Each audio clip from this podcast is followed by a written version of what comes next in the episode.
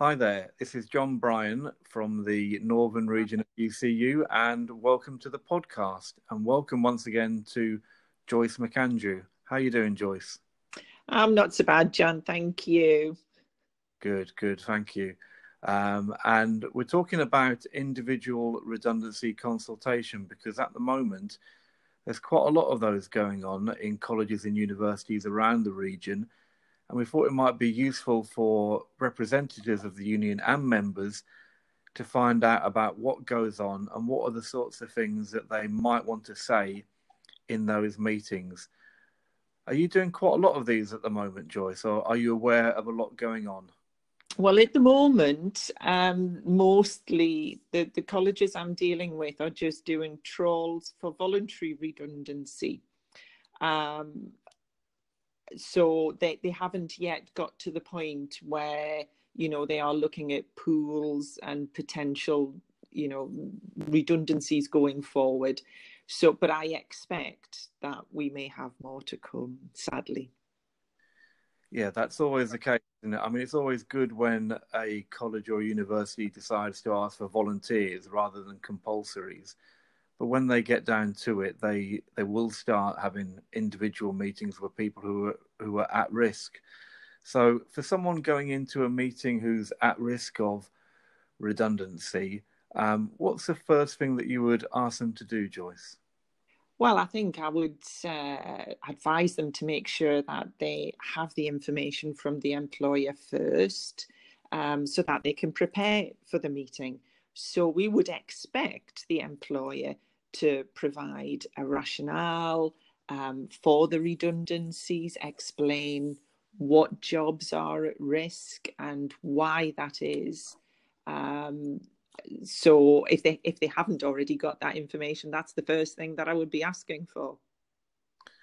Yeah, that, that's really important, isn't it? Because the responsibility really is on the employer to explain what's going on and why they're making these cuts. And they can take a trade union representative with them into those meetings, can't they? They can, and that would be a very sensible thing to do as well. And in terms of the, the union reps themselves, I mean, a number of colleges quite often make redundancy, so some of our reps have got a lot of experience. But have you got any any tips for people who've maybe not done many? What are the sorts of things that they should do, you know, with the member and then in the meeting themselves? Well, I think what one of the, the, the things I would suggest they do first is, if it's a group um, in a pool, perhaps talk to, to everybody first and look at some potential collective responses, um, because that is usually um, more helpful. Um, Maybe if uh, I've known groups get together and say, well, if we all take a very small cut, perhaps that, you know, would, would resolve the issue. So that's what I would suggest first, is if the, it is a group.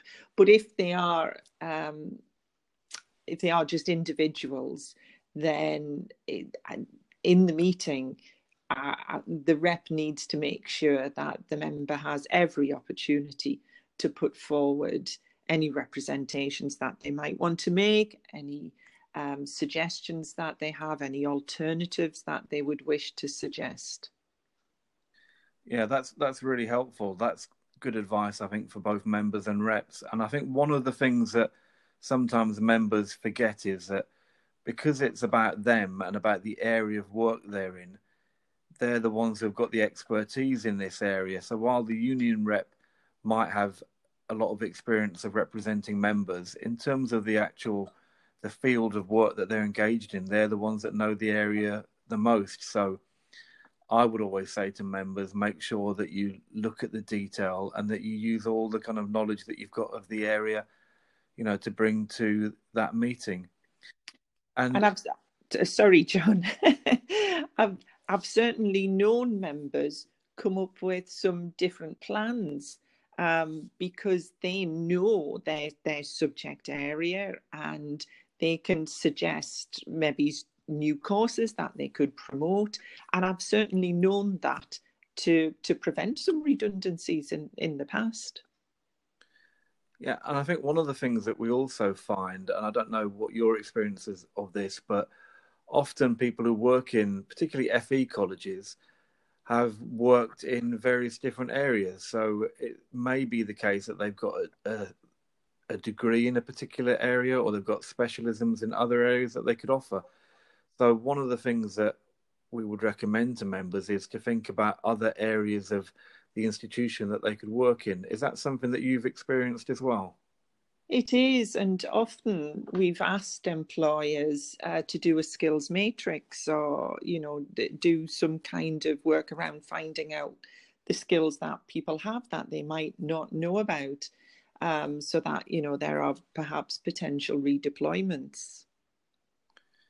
Yeah, particularly at this time of the year, colleges and universities are planning for next year. So if there's vacancies that are coming up, we'd want to make sure that they're given the first bite of the cherry at those vacancies to try and avoid a compulsory redundancy. Redeployment, something that should happen in as often as possible if that's if that's the case. And are there any other things that you could suggest both to members and reps? I mean, would you recommend having another meeting if the first individual consultation doesn't resolve the matter, or there's still questions?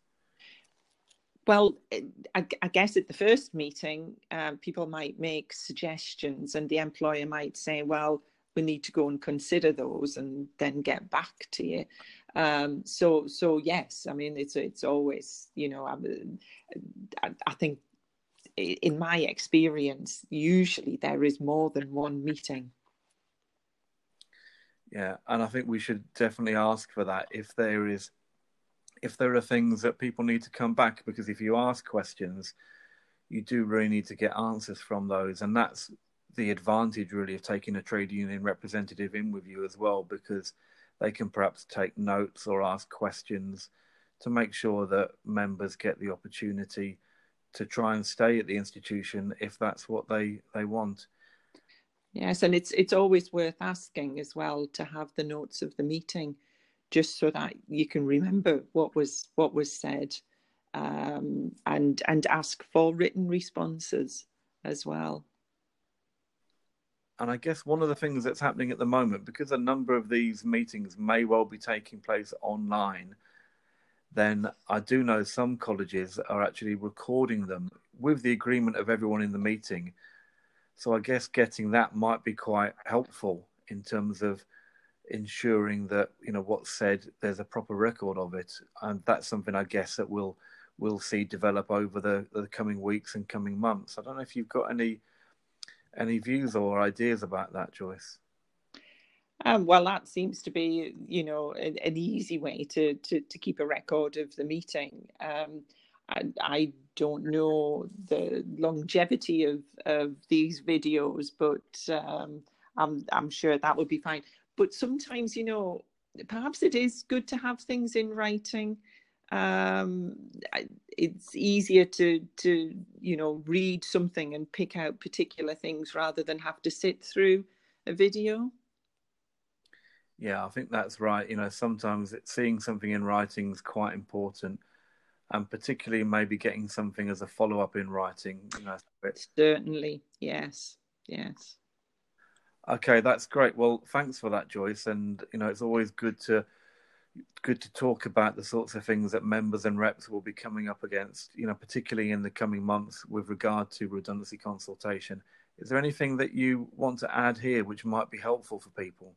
Well, it's just if if meetings are taking place virtually uh, via Skype or Teams or whatever uh, platform people are using, I would recommend that that members and reps talk before the meeting. So perhaps a telephone conversation before.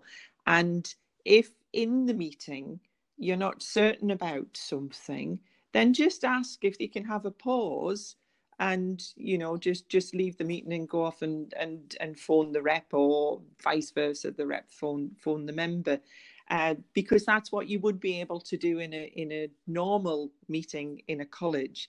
Um, you'd be able to have those those breaks so that you can consult in private with with your rep. So just just to, uh, to say that to people, because I think people think, you know, well, you know, I'm here and that's it.